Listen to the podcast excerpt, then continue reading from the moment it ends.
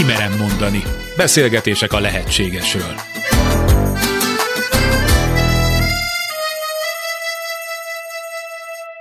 Sugár Ágnes vagyok, köszöntöm Önöket. Sokféle célok, sokféle álmok és vágyak vonzanak minket. Abban azonban mindannyian közösek vagyunk, hogy szeretnénk egy számunkra ideális világot. Az elfajzott jelen helyett a legtöbben egy szép jövőt, ahol az igazság győzedelmeskedik, a harmónia, a megértés, a szeretet honol. Létezik ilyen? Képesek lehetünk egy eszményi társadalom megvalósítására? Vagy ezek az unásig ismételt kérdések és válaszok már régen túlhaladottak? Mert a tökéletes világról szőtt álmok, vagyis utópiák szép számmal születtek az idők során, ahogyan hasonló arányban léteznek antiutópiák, vagyis egy pusztulóban lévő világ rémképei. Sőt, mintha mostanában ez utóbbiak, a negatív utópiák, vagyis disztópiák felerősödtek volna. A félelem, a csalódás vagy a realitások? Az emberi természet mind jobb ismerete szüli ezeket. Utópiákról és disztópiákról, az emberiség lehetséges jövőképeiről beszélgetünk. A beszélgetőtársak Mayer Máté, pszichológus, pár- és családterapeuta, történelemtanár, és Tarr Bence László, kulturális antropológus, filozófus, buddhista tanító. Kezdjük az utópiával, mégpedig úgy, hogy pontosítsuk a jelentését. Mi az utópia? Etimológiailag szó szerint azt jelenti, hogy a hely, ami nem létezik. Ugye utoposz, ez a két szó az eredete. A toposz helyet jelent, világot, az u betű, egy fosztóképző, ami egyébként furcsa, mert hogy azért nem erre használjuk ezt a kifejezést, nem olyan helyekre, amelyek nem léteznek, hanem olyan helyekre, amelyek egy ilyen vágyképet testesítenek meg, ahol szívesen tartózkodnánk. A legismertebb utópia az a Mennyország képzete, hogy létezik egy olyan hely, ahol minden tökéletes. Az utópia és az utópisták általában abból indulnak ki, hogy hagyjuk ezt a világot annak a tökéletlenségeivel, ne ezt javítgassuk meg, inkább próbáljon kitalálni egy olyan világot, akár a Mennyországot, ami egy tökéletes hely lenne, és utána azt keressük meg, hogy hogyan lehetne oda eljutni. Az utópisták mindig idealisták. De valamennyien utópisták is vagyunk, hiszen nincs ember, aki a hétköznapok sodrában néha ne építene olyan vágyképet, ami itt most megvalósíthatatlan, mert az utópiának ez is a sajátja, ugye, hogy itt most a jelen kondíciókkal nem létrehozható, nem megvalósítható, de majd egyszer lehetséges lesz talán. Tehát ö, szükségünk van, nem? Erre az utopisztikus gondolkodásmódra, vagy mencsvárra. Így van mindenkinek, és mondja Máté az előbb, hogy minden utópista, vagy utópisztikus gondolkodó idealista is. És ez, ez tényleg így igaz, a két fogalom nagyon közel áll egymáshoz, abból a szempontból, hogy az idea az tényleg alapvetően egy gondolatot, egy pozitív gondolatot jelent. Tehát valami olyat, ami a fejünkben már létezik, mint tökéletes szépség, tökéletes jóság, tökéletes igazság. Ezt nevezzük ideának. És igen, az ember szerintem a saját életével kapcsolatban is remélhetőleg egy ilyen idealista és idealisztikus képeket fest magának a jövőjéről, hogy hogy lesz neki jó. Tehát az, hogy ő egy ilyen jobb világot képzel el, ami első körben csak képzelet, elsősorban csak a fejében létezik, és annak a megvalósítására törekszik, az egy utópisztikus törekvés.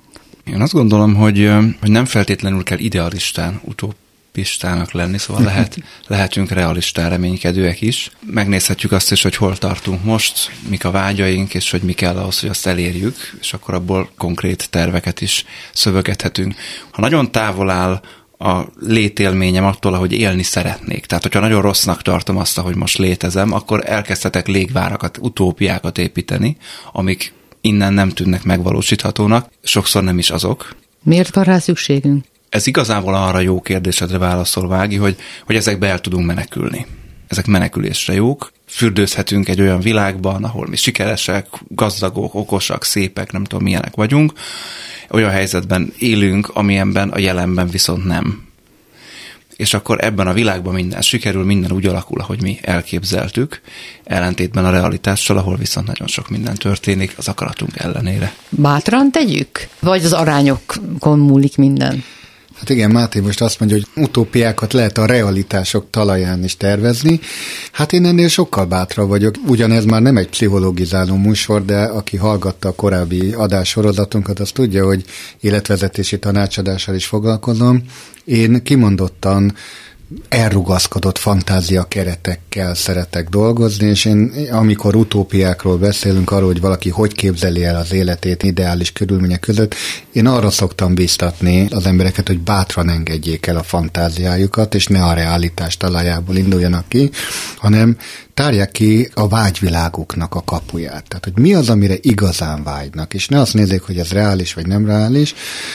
Ezt nevezhetjük tényleg álmodozásnak, de én úgy gondolom, hogy az utópiák nagy része ugyanilyen fantázia szülte álmodozásból születő világkép. Milyen lenne az, amikor semmilyen akadály nem lenne előttem, semmilyen korlát, és úgy gondolom, hogy ennek például van felszabadító hatása. Rengeteg ember igazából akkor mer igazán a vágyaival szembesülni, amikor úgy érzi, hogy na itt ő most szabadjára van engedve, és csak fantáziálhat.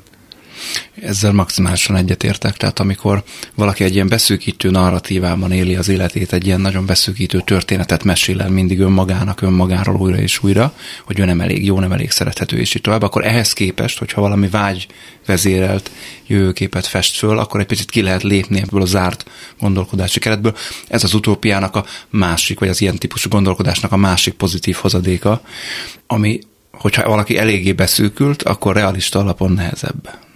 Hmm. Annyira az ember sajátja, mindig is az volt, amennyi időre vissza tudunk legalábbis tekinteni. Ugye Morus Tamás használta először a kifejezést, az ezerötszáztizenhatban megjelent Utópia című művében, de hát már sokkal korábban az elődök is tulajdonképpen, anélkül, hogy ennek nevezték volna, vagy így nevezték volna.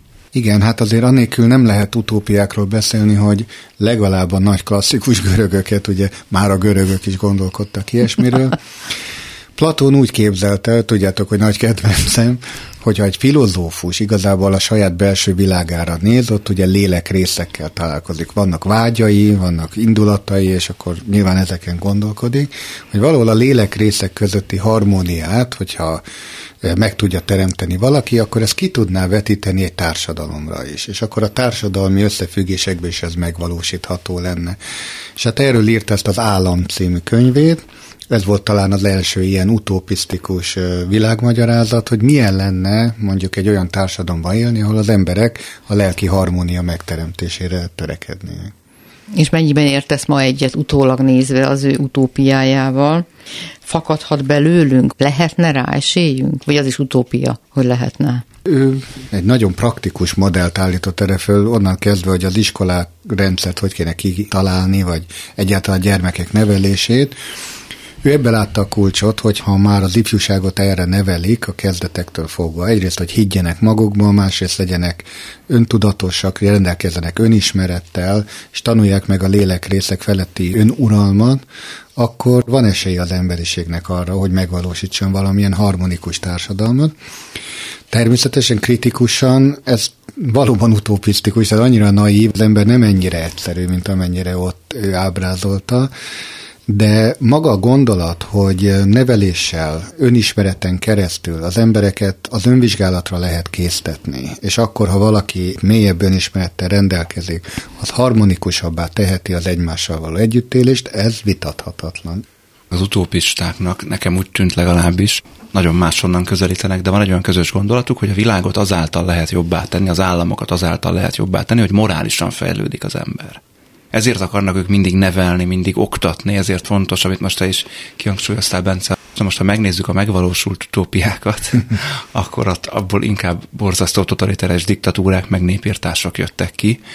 Pontosan azért, mert hogy az utópiának ez az árnyoldala, ugye a pozitív az, hogy ki tudunk lépni a szokásos gondolati keretekből, az árnyoldala meg az, hogy nem vesszük figyelembe mondjuk az ember realitásait, az emberi társadalmak, közösségek realitásait, és akkor itt beszélhetnénk Platónról, beszélhetnénk Morus Tamásról, de ugyanúgy beszélhetnénk Marxról, és a késői tizenkilencedik századi utópistákról is.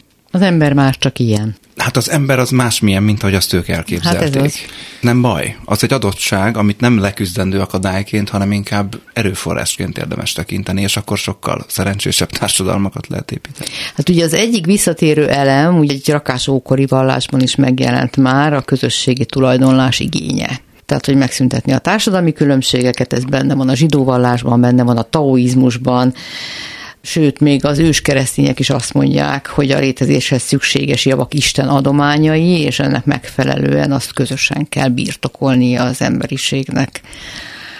Hát ez az, ami nem működik, ez az, ami mindig megbukik. Ez is. Ez egy másik fontos közös vonása egyébként az utópistáknak, hogy mindig az egyén vagy a közösség a fontosabb, és az utópisták a közösség mellett szokták letenni a garast. A közösség a fontosabb, az egyén abból a szempontból érdekes, hogy mennyire szolgálja a közösség érdekeit. Tehát mindig egy kollektivista társadalmat képzelnek el, és általában a magántulajdont, mint a rossz forrása jelölik meg valóban, és ezáltal valamilyen nagy köztulajdon a vágyott állapot, ezeknek a gondolkodóknak a fejében. De ugye Bence mondtad pár perc, hogy az utópia az egy ilyen vágyállam. De most az utópisták utópiái szerintem a tömegek számára nem vágyott állapotok, és ez egy másik probléma. Hát abszolút, és már rögtön a, a vagyoni egyenlőségre tértél ki, de megint Platónhoz térünk vissza, vagy amiket idéztél, még korábbi ókori példákat. A teljes egalitárius elképzelés, ami az egyének közötti mindenféle különbség eltörlésére irányul, hogy mondod, Máté, hogy magának az utópistának a fejében egy vágyott állapot, erre egyáltalán nem az emberek vágynak, de mégis ilyen utópiákban megfogalmazott nevelés, az az egyéniségnek és az egyénnek az elnyomására irányul, és a kollektívába való felolvasztására.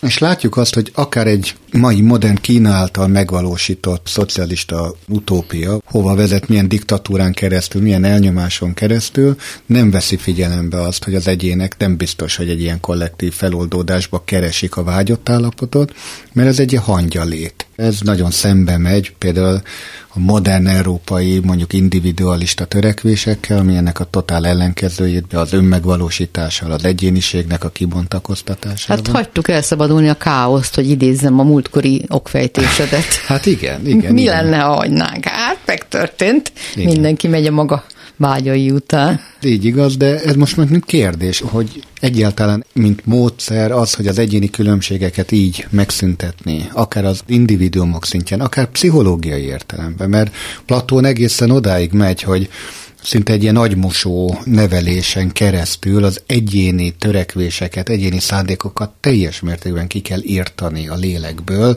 és a nagy kollektív egységet kell szolgálni. Hát ez így inkább rémálom mai felfogásban, mert hogy láttunk erre valódi törekvéseket, és soha nem sült el.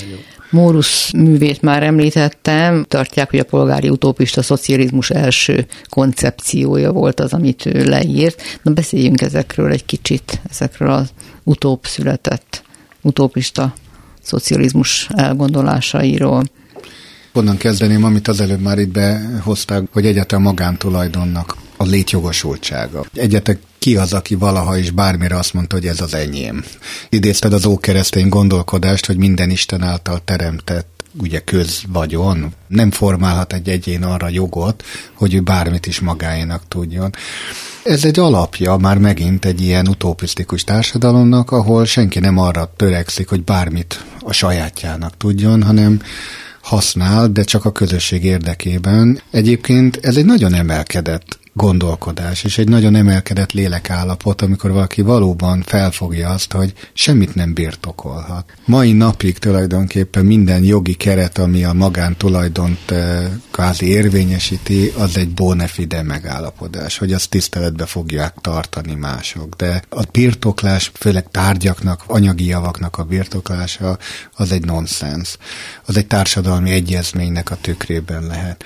Na most, ha ez egy társadalmi konvenció, akkor miért ne lehetne ezt megfordítani? Miért ne lehetne azt mondani, hogy szükségtelen ez a magántulajdon, szükségtelen az az, az irányú gondolkodás, hogy miért olyan fontos ez a birtokvágy, miért ezen keresztül határozza meg magát az egyén, és például ez az utópia pont arról szól, hogy ezen a személyes birtokvágyon felülemelkedve egy nagyobb közösség javára tud-e valaki egy kollektív cél érdekében létezni? Tud, tud. annyira hozzátartozik az emberhez. Nem a természetünk megerőszakolása lenne ezt kívánni.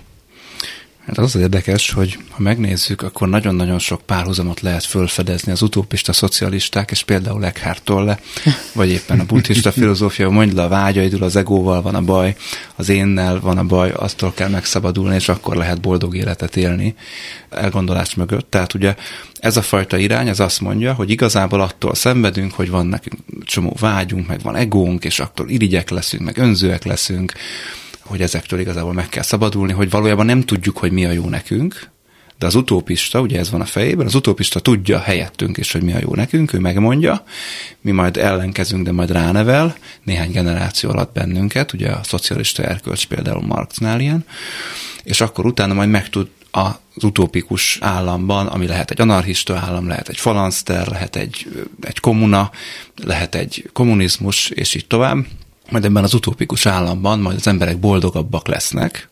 A mai ember azt már valószínűleg nem fogja megélni, de ugye több generáció alatt esetleg el lehet oda jutni.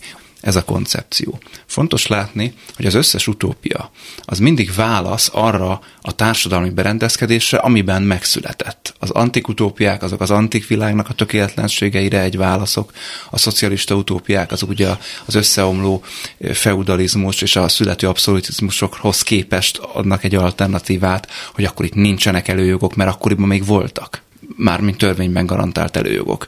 Halkan jegyzem meg, hogy ma is vannak előjogok. Például a korlátlan magántulajdon és a korlátlan örökíthetőség révén olyan vagyonok jöttek létre az elmúlt évtizedekben, ami soha a történelemben nem volt.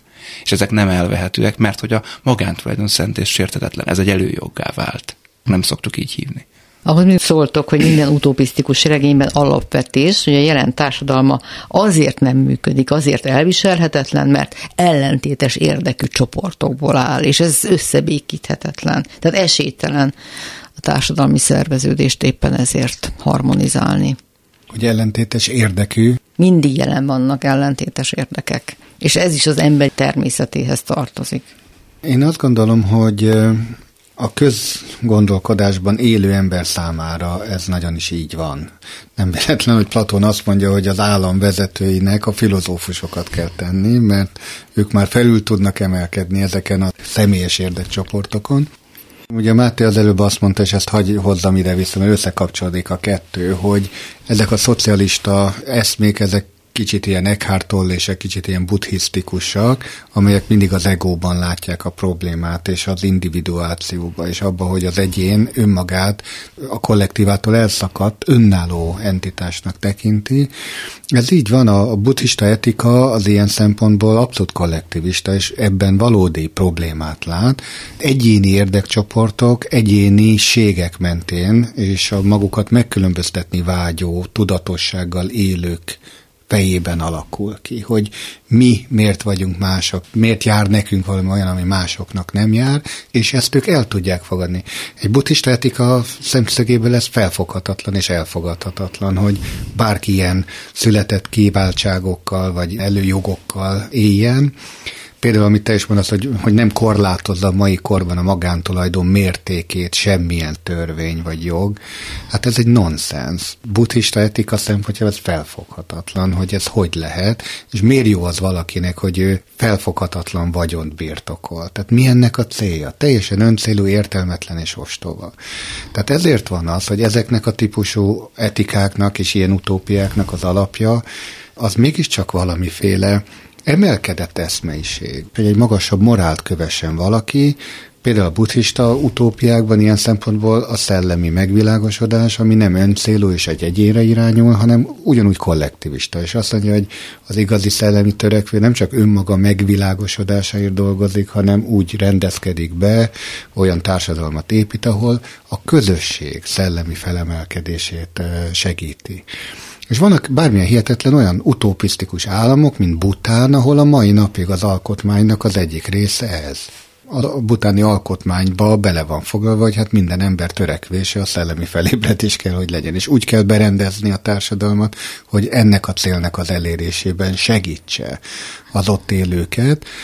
Hát ez annyira távol van az európai gondolkodástól, hogy egyáltalán egy ilyen kollektív célt bele lehet-e fogalmazni egy állam alap dokumentumába, Ez azért érdekes, mert innen nézve azt gondolnánk, hogy ők le vannak maradva a nyugati civilizációhoz képest. Pedig hát mihez képest, és ki van lemaradva? Hogyha most nem csak az utópiákat, hanem az ilyen civilizáció elméleteket is nézzük, hogy a legtöbb társadalom azt szokta magáról gondolni, hogy ő valahogy fejlettebb, valahogy jobb, mint a másik. Az egyik azt mondja, hogy morálisabban felsőbbrendű, a másik az, nem tudom, technológiailag felsőbbrendű, a harmadik az gazdagabb, és így tovább. És amikor ezek a kultúrák, ezek a civilizációk találkoznak, akkor a hadseregében erősebb, az hajlamos leigázni a másikat, ezzel igazolja a saját felsőbbrendűségét, majd elkezdi idézőjelbe civilizálni a másikat, ezt csinálta Európa a világ összes többi részével, ezzel szétverve ott évezredek óta meglévő működő társadalmakat, adott esetben birodalmakat, borzasztó, mai szóval emberiesség elleni büntetteket, népirtásokat elkövetve, közvetve vagy közvetlenül. Azt most csak azért mondom el, mert ez a, ez a moralizáló társadalom felfogás, hogy egy ilyen morális alapról ítéljük meg magunkat és másokat, ez magában rejti ennek a veszélyét, hogy akkor én jobb vagyok, felsőbbrendű vagyok, mint te. És hogyha egy picit visszakanyarodhatok az utópista szocialistákhoz, akkor itt néhány fogalmat szerintem érdemes behozni, és egy picit elidőzni rajtuk. Ilyen az egyformaság, az egyenlőség és az egyenjogúság. Ezeket nagyon szoktuk tudni keverni, azért érdemes őket talán szétszedni, mert nagyon fontos dolgok következnek mindegyikből. Akár a antik, akár a reneszánsz utópistákat, ha nézzük, mindannyian azt mondják, hogy a társadalom az több csoportból kell, hogy felépüljön, ahogy te is mondtad, Ági. Ezek akkor nem fognak egymással versengeni, vetélkedni és hadakozni, hogyha egyrészt morálisan ugye megérettek az emberek arra, hogy elfogadják a saját pozíciójukat a társadalomban, másrészt, hogyha mindenki a képességeinek megfelelő osztályba kerül. Mert ugye azt feltételezik ezek az utópisták, hogy minden embernek van egy, egy rendeltetésszerű, egy hivatott életútja, és hogyha ő azt éli, akkor lesz ő a legboldogabb, a legkiteljesedettebb. Tulajdonképpen egy bizonyos fokú meritokratikusságot, egy bizonyos fokú érdem alapúságot feltételeznek ezek a társadalmak. Ugye, hogyha nem egyformának tartjuk az embereket, mert hogy nem vagyunk egyébként egyformák, akkor egyetérthetünk legalább ennyiben az utópistákkal, hogy lehetnek olyanok, akik alkalmasabbak mondjuk egy vezető pozícióba, más esetleg egy, egy katonai vagy egy rendfenntartói pozícióba, vagy Platón államát nézzük, megint más az kézművesnek, földművesnek, művésznek, és így tovább tud jobb lenni. Azért, mert hogy a modern gondolkodásban, a modern európai vagy nyugati gondolkodásban ugye jogegyenlőség van, ezt nagyon gyakran összekeverjük az egyformasággal, meg az egyenlőséggel. Attól, hogy egyenlőek a jogaink, még messze nem vagyunk egyenlőek, hiszen rendkívül különböző kulturális, anyagi, szocioekonomiai háttérrel indul mindenki, tehát attól, hogy mindenkinek van joga, mondjuk milliárdossá válni, lehetősége, csak nagyon keveseknek van erre, és azért is, mert mások a lehetőségei, és azért is, mert mások a képességei. És ezzel semmi baj nincsen. És ez nem jelenti azt, hogy az, aki milliárdossá válik, jobb képességű? Nem. Azt jelenti, hogy egyrészt szerencsés. Vagy elég gátlástalan.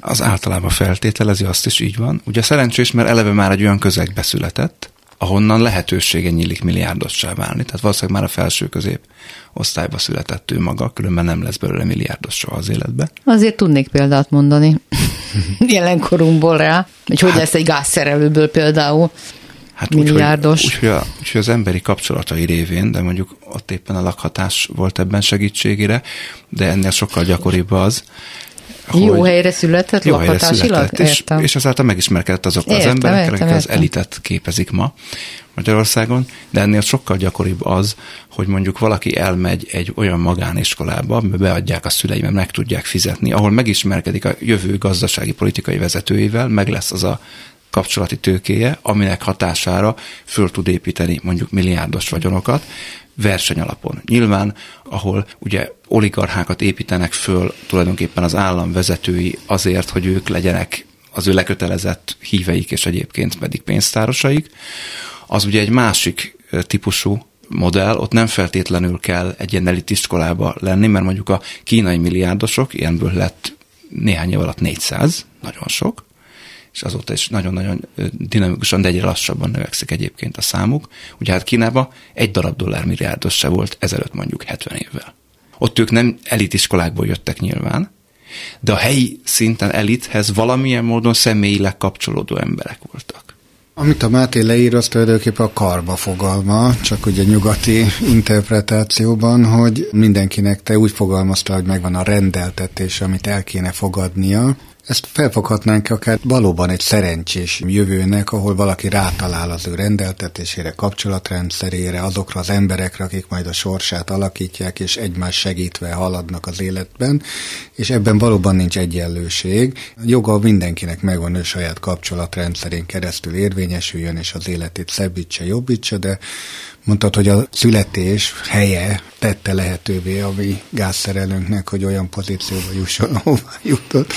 A jó sorsa, és mondhatjuk, hogy a szerencséje, a jó szerencséje. Itt a moralitásról beszéltél. Egyrészt az, hogy amikor valaki esetleg autokratikus módon kinyilatkoztatja azt, hogy hát fogadja el mindenki a saját rendjét, ugye a saját helyét egy társadalomban, az sokszor fájó kijelentés, miközben valójában tényleg így van, hogy a születésed körülményei meg fogják határozni sok esetben a sorsod. Persze mi azt szeretjük, azokat a mesés történeteket, amikor valaki kasztot vált, vagy át tudja lépni a születési hátrányoknak a kereteit, és akkor kitör ebből, és akkor ott van egy sikertörténet. És ezeket szeretik megfilmesíteni, megregényesíteni, megírni, de ez egy szűk kisebbség, akivel ez megesik. A nagy átlag az marad abban a sors dimenzióban, ahol van. És itt van az utópiáknak azért a, a nagy szerepe, hogy azért azt látjuk, hogy aki viszont ki tud lépni ezekből. Nagyon gyakran azáltal tud kilépni, hogy és most én pozitív példákat szeretném, azt már megszokták a hallgatók, hogy én vagyok az optimista, hogy gondolatilag elkezd tisztább eszméket követni. Tehát tényleg elképzelj azt, hogy milyen lenne boldogságban élni, milyen lenne egészségben élni, gazdagságban, szépségben, harmóniában. Tehát egyáltalán képet alkot arról, hogy mi egy jobb élet. Egyébként ebben elképesztő különbségek vannak, mert nagyon szegény sörből jön, az már nem tudom, melyik filmben hangzott el, hogy lesz minden, virsli. Tehát, hogy ugye hova képzelje el valaki a mindent, ugye? Hogy ha nagyon alacsonyról jön, akkor neki a sör virsli a tejben, vajban, folyókánál. Tehát, hogy honnan érkezik, mit tud elképzelni, meghatározza nyilván, hogy számára még utopisztikus. De ebben van a vallásoknak óriási szerepe, a vallás filozófiáknak, a filozófiáknak úgy általában, akik igenis próbálnak olyan egyetemes moráliákat megfogalmazni, és ilyen a béke, ilyen a szeretet, ilyen a törődés, ilyen az együttérzés, amelyeket mondjuk már egy utopisztikus állam alapjaivá tesznek. Beleértve például a vagyoni egyenlőséget is, ami egy ilyen nagyon fontos része a békesség megteremtésének. Ahol a vagyoni különbségek nagyon nagyok, ott nehéz egy békét megteremteni. Tehát én felülről építkezőnek látom ezeket az utopisztikus gondolatokat, hogy van egy nagyon erős letisztult morál, hogy mit akarunk megvalósítani, például egy tudásalapú társadalmat, amiben békében élnek az emberek, és nagyjából vagyonilag egyenlők, és akkor ehhez rendelődik minden más praktikus dolog hozzá. Jó pár perccel ezelőtt volt Máténak egy félmondata, amiben azt mondta, hogy hát el kell fogadnunk, hogy persze nem vagyunk mi ilyen tökéletesek, hogy ezt ilyen sima úton megvalósítsuk, de éppen az a jó, és abból kell erőt meríteni, hogy nem ilyenek vagyunk. Hát mi az az erő, amit ebből meríteni lehet? Ugye kérdeztél pár perccel arról, hogy ahhoz mit szólunk, hogy az utópisták szerint ugye a probléma forrása, hogy különféle társadalmi csoportok egymással vetélkednek. Szerintem meg ez egy normális dolog. Ez tényszerűen így van. Tehát, hogyha végignézzünk a történelemre, ezt látjuk. Valóban van egy ilyenfajta dinamizmus a társadalmakban, és akkor ezt hadd helyezem egy másik gondolati keretbe. Ugye az élet az mindig egy dinamikus folyamat, mindig egy dinamikus változás. Abban mindig van úgymond harc is, mindig van viaskodás is. Ez nem feltétlenül probléma. Attól függ, hogy milyen mértékű, mire használjuk, hogyan történik. Hogyha van a társadalom különböző csoportjai között egy olyan egyensúly, amiben a legalul lévők számára sem élhetetlen az a rendszer, a legfelül lévők sem dominálnak le mindenkit extrém módon, mindenki tekintetbe van véve, mert ki tudják egymásból ezt kényszeríteni, az egy olyan dinamizmus, ami egy folyamatosan változó egyensúlyt eredményez, de amit a többség élhetőnek fog megélni. Ez a demokrácia, vagy annak az egyik formája. Ezt szokták egyébként a világon nagyjából mindenhol, egyéb vonatkozásai mellett a legvonzóbb, a legélhetőbb keretnek tekinteni. De hát már ott hibázik, hogy nem akarja nagyon ledominálni, nem nagyon nagy a szakadék, nem, nem nagyon tudja. Nagy a különbség. Nem tudja ledominálni, ez, hogy akarja, csak nem tudja. Na, hát tessék. Azért a demokráciák mögé mindig feltételezzük azt, hogy ennek az alapja egy olyan erkölcsi nevelés és egy olyan szilárd erkölcsi alapokon álló és működő közösség, akinek van valamiféle közös alapja. Ezt mindig elfelejtjük, hogy akár az athéni demokráciát megelőző időszakban ott egy hosszú zsarnoki állapot létezett, ahol drákói szigorral vezették ugye rá az embereket a helyes viselkedésre. Drákó mindig azt mondta, a drakóni törvények egyike, ugye, hogy hát a legkisebb vétség is megérdemli a halálbüntetést, ugye a nagyobbakra meg nincs más, tehát gondoljuk el, hogy ilyen alapon nevelődött ott föl két generáció, aki utána már ugye tényleg belső morális meggyőződésből követte azokat a erkölcsi parancsolatokat, amelyek megalapozták azt, hogy lehet demokráciát csinálni.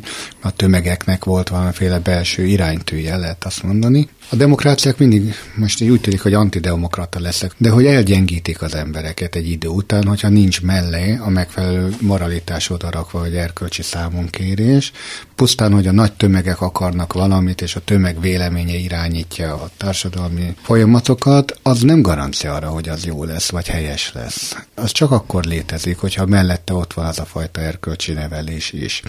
Ugye ezekben a szekuláris társadalmakban, ahol a, az államvezetés és a nevelés leszakadt a vallásosságról, és nincs egy közös erkölcsi platform. Én nem azt mondom, hogy ez vallásos kell, hogy legyen, csak ott egy közös igazodási pont volt. Innentől kezdve nagyon nehéz azt mondani, hogy akkor mi egy társadalmi együttélésnek az alapja.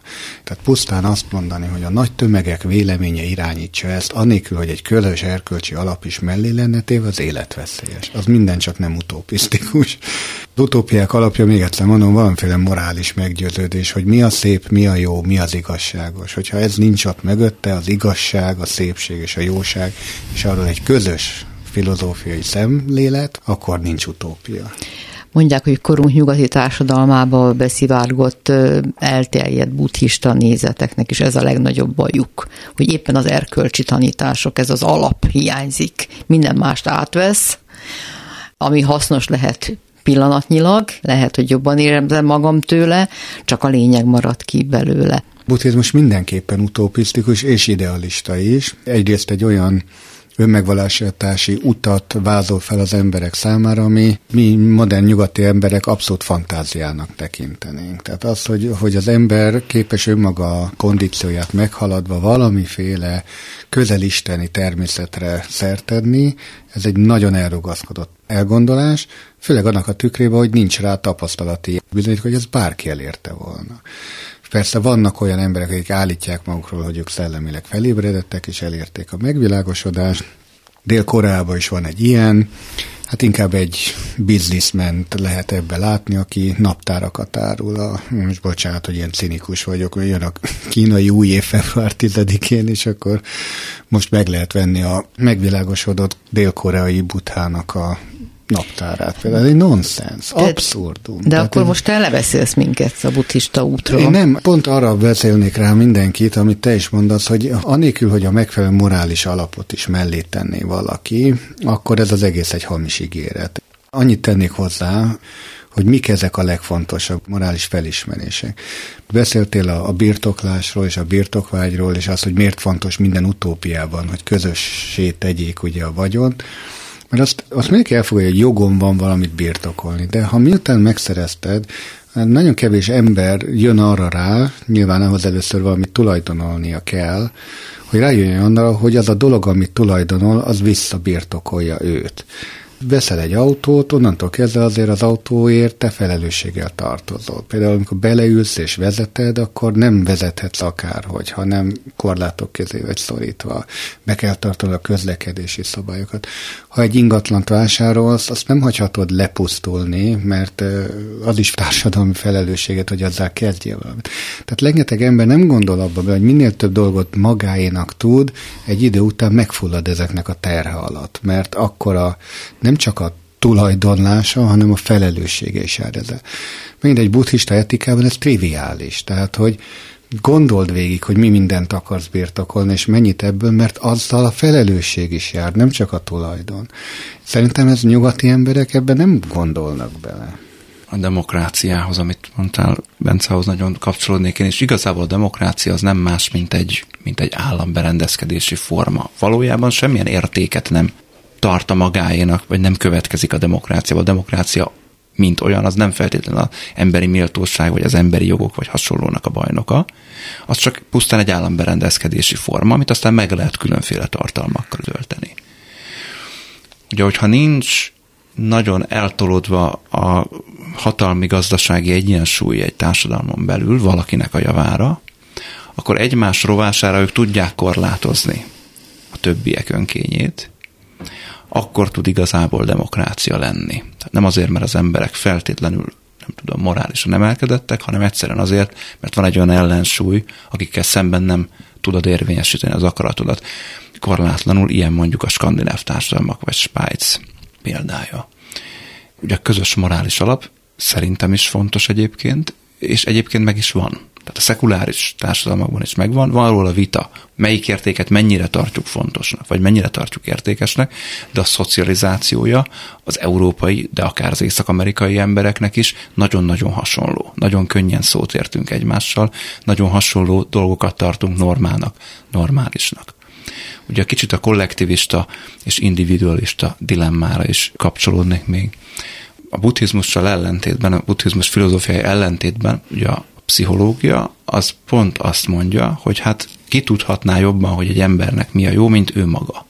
Nem valami külső morális alap, hanem ő maga. Az lehet, hogy ez belül valahogy akadályoztatott, hogy ő erre rájöjjön, de hogy ebben segítsük őt, hogy erre rátaláljon. Élje meg, valósítsa meg a vágyait. És ez ugye állami szinten is egy érdekes dilemma, hogy akkor most az állam beleszólhat-e abba, hogy akkor én hogy legyek boldog? Egyáltalán dolga az államnak, mint Butánban, hogy akkor ő garantálja valahogy az én boldogságomat, vagy az egy határátlépés, az valójában egy kényszer ellenem, és azt én alulról tudhatom sokkal jobban, hogy én hogyan tudok boldog lenni, az államnak arról fogalma nincsen, nem is kell, hogy legyen. És akkor az én boldogságom viszont ne ütközzön, legalábbis ne extrém mértékben ütközzön az általános közjó fogalmával, ami egy nagyon elkent és nehezen definiálható kategória, tehát hogy ami nekem jó, az másnak nagyon ne ártson, körülbelül valahogy így lehet ezt megfogalmazni. Ezek az én meglátásom szerint igazából kiegészítő igazságok. Tehát szükségünk van nekünk egy nagyobb, nem feltétlenül mai nemzetállam szintű, de mondjuk egy ilyen, nem tudom, kerületi falu, meg hasonló szintű nagyobb emberi közösséghez is tartozni. Van erre igényünk, belülről van egy törekvésünk, de az is igaz a másik oldalról, hogy önmagunkhoz mi értünk a legjobban. Tehát önmagunk kiteljesedéséért nekünk van a legtöbb lehetőségünk, ezáltal felelősségünk és jogunk is szavatolni, nem pedig az államnak. Nagyon dicséretes, mert nagyon klassz, hogy van az út, és vannak eszközök, és vannak módszerek, a pszichológia sokat tud ebben segíteni. Mégis azt gondolom, hogy borzasztóan be vagyunk zárva önmagunkba, és csomó mindennel küzdünk, pontosan azért, mert nem tudjuk függetleníteni magunkat a minket körülvelő környezettől, és nem tudjuk, hogy nekünk mi a jó. Lehet, hogy vannak felvillanások, lehet, hogy van, aki előrébb tart ezen az úton, és több harmonikusabb órát, napot él meg, mint a többiek, de valahogy sose érjük el azt az igazán jót. Amit mondasz, abból következhetne egy olyan, mondjuk utópia is, hogy lennének ilyen általános mindenki számára jó utak, amiket föl lehet kínálni, és akkor valaki eljön a problémájával, megkeressük a számára ideális utat, azt fölkínáljuk neki, azon tessék járni, és akkor magának jó lesz. A gyakorlat azt mutatja, hogy ez nem így működik. Hogy ez így nem működik. De önmaga sem találja meg az utat az ember. Meg, utakat jár, hol jobban, hol rosszabbul érzi magát, de ez egy vége láthatatlan. Megtalálhatja, csak nem feltétlenül egyedül.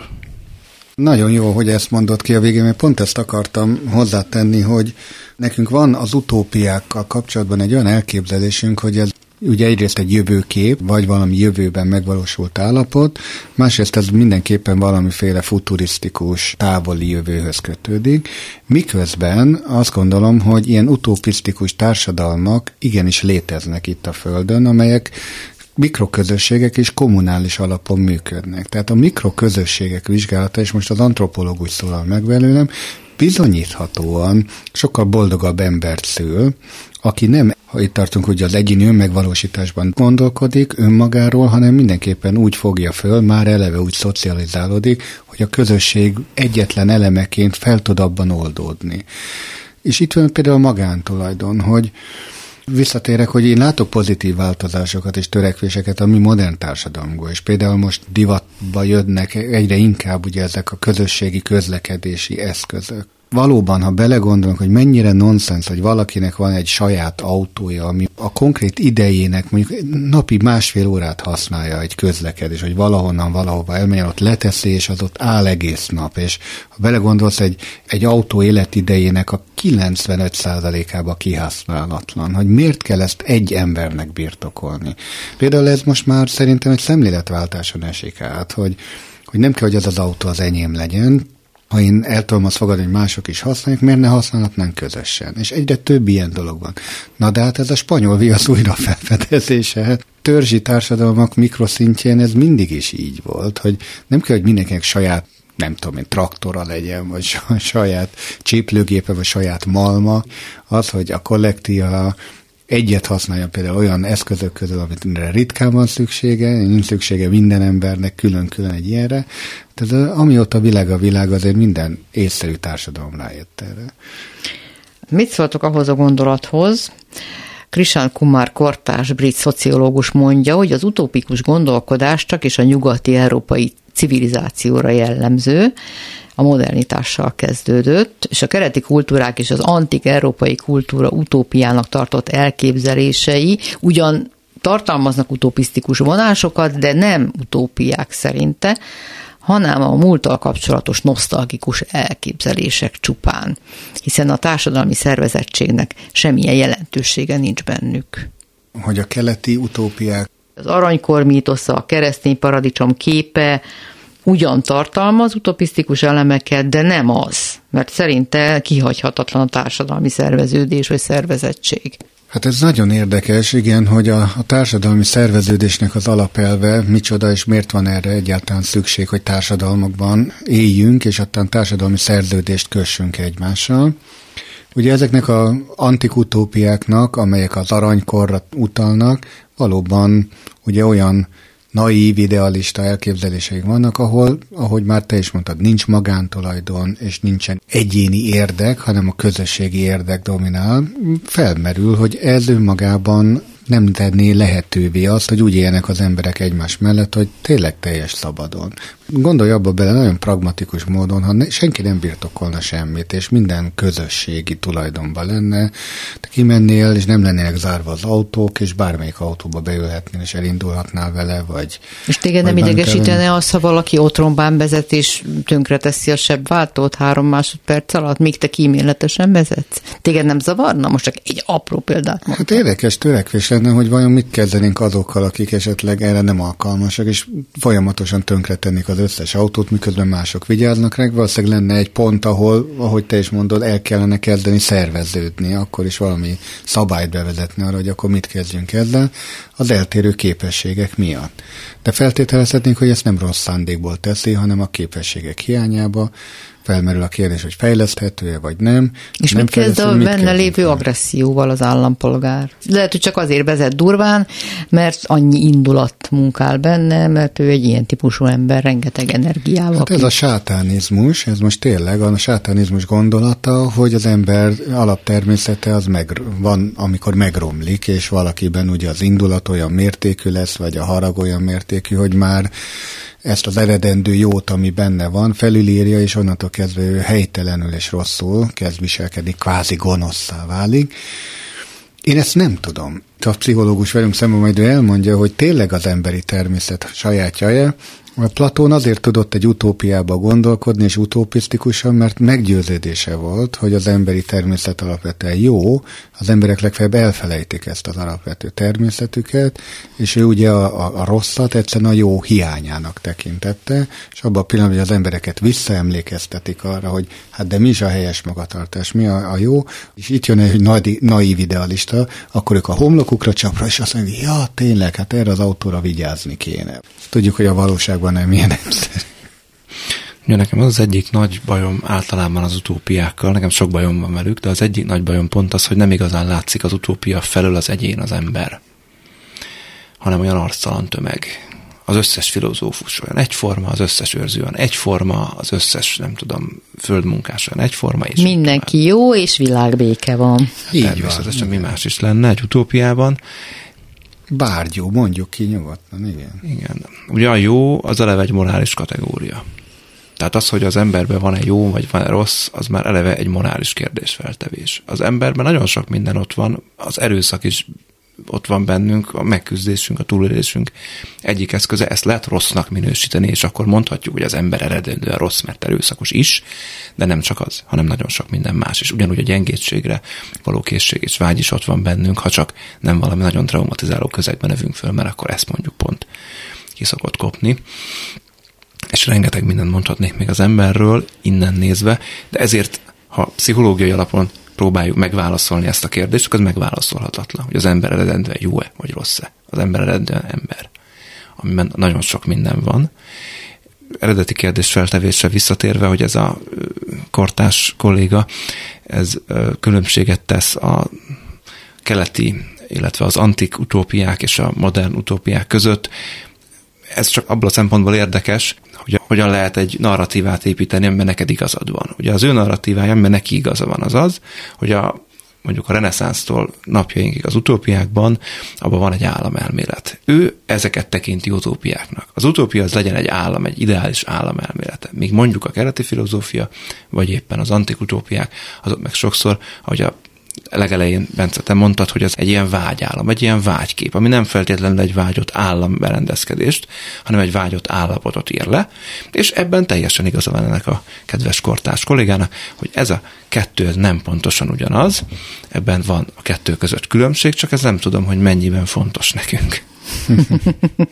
Hát lehet, hogy ő ezzel tudta körülrajzolni magát, mert az is kell a szakmában. Persze, és akkor így megemlítettük a nevét, megbeszéltünk róla, de hogy ezen túl egyébként ennek mi a hozzáadott értéke, azt nem tudom. Azzal nem feltétlenül értek egyet ebben az idézetben, hogy csak a nyugati kultúrákban érhető tetten az utópia, ami egy ugye a jövőbe vetíti mindezt, a keletiek pedig ilyen értelemben mindig a múltba vetítik ezt az utópisztikus állapotot. A nyugati kultúrák gyökereinél ugyanúgy megtaláljuk, akár az egyiptomi mitológiákban azt a gondolatot, hogy volt egy aranykor, volt egy első pillanat, amikor az emberek nagy harmonikus életet éltek, és minden esetben ezt valami felborítja. Ugye jön egy korszakváltás, ezt a korszakváltást sokszor korszakonként megkülönböztetik, az aranykort követi a rézkor, bronzkor, vaskor, és mi már a vaskor gyermekei vagyunk. Ez egy nagyon érdekes gondolat. Nemrég került a kezembe egy tanulmány, ami abszolút genetikai alapon elemezte azt, hogy a homo sapiens és állítólag a neandervölgyi ember közti különbség mi volt. És ott azt mondják, hogy a régészeti leletek alapján feltételezik, hogy a neandervölgyi ember sokkal agresszívebb volt. Nagyobb testfelépítés volt, állítólag huszonöt százalékkal nagyobb volt az izom tömege, magasabb is volt, ehhez képest az akkori úgymond homo sapiens kisebb termetű volt, és úgy tűnik, hogy sokkal békésebb is volt, és sokkal jobban törekedett a közösségi életformákra, és hát ez a, ez a tanulmány azzal próbált érvelni, hogy végülis a neandervölgyi ember viselkedési mintája az egy genetikai kísérlet volt, hogy az agresszió, mint jellemvonás, az egy evolúciós előnye. Szembe a homo sapiensszel, aki nem erőszakos, csak értelmes. És hogy, hogy hát itt ugye óriási keveredés volt, állítólag ezek ugye tudtak ezek a fajok egymással keveredni, és hogy gyakorlatilag mi az agressziót a neandervölgyektől örököltük. Megfertőződtünk genetikailag, és az agresszió, mint tulajdonság, az egy szerzett valami. Az, hogy miért Miért végig a homo sapiens győzedelmeskedett, mint faj, szembe ezzel az agresszívvel? Ezt pont abban látják, hogy az emberek alapvetően a békességre törekednek, az együttműködésre törekednek, és olyan, mintha az embert, mint fajt specifikusan az együttműködés, a harmóniában való élés és az együttélés jellemezné, ez lenne egy utópisztikus törekvés, csak azért hozom minden, mert ez nekem nagyon utópisztikusnak tűnik. És gyakorlatilag ami bennünk van, az a fajta agresszió, amit mondasz, hogy velünk született Máté, és természetes, ez tulajdonképpen egy másik fajtól örököltünk. Véletlenül kaptuk. Véletlenül kaptuk. Hát ilyen értelemben lehet, hogy a teremtés mégiscsak megrontott le. Beleszól, bizony. Az az érdekes, hogy hát homo sapienseket látunk itt nagyjából nyolc milliárd példányban, neandervölgyeket meg legfeljebb kitömve a múzeumokban. Igen. Szóval valahogy mégis ez a békés homo sapiens, ez így kiszorította, és végső soron kiirtotta ezt a agresszív neandervölgyét. Egy picit nekem a gyarmatosítók és a gyarmatosítottak dilemmája ez, amit mondasz, a gyarmatosítók szemszögéből, akik elhozzák a civilizáció áldásait, csak ezáltal mindenkit kiirtanak. Igen. Nagy valószínűséggel. Akik ezért hálásak kell, hogy legyenek természetesen. Nem beszéltünk még az anarchista, nemzeti szocialista utópiákról, nem beszéltünk még a jelenkor, a mainstream utópiáiról, és ránézek az órára, és lejárt az időnk. Hát akkor legyen még egy adás erről szerintem, mert még bőven van erről mit beszélni. Hogyne bizony. Legyen így, ahogy Máté javasolja, folytassuk egy hét múlva innen. Hallgatóinknak mára megköszönöm a figyelmet. Mayer Máté és Tarr Bence László búcsúzik, Sugár Ágnes szintén, ahogy technikai munkatársam Rózsahegyi Gábor és Horváth Ádám is. Viszonthallásra! Ki merem mondani. Beszélgetések a lehetségesről.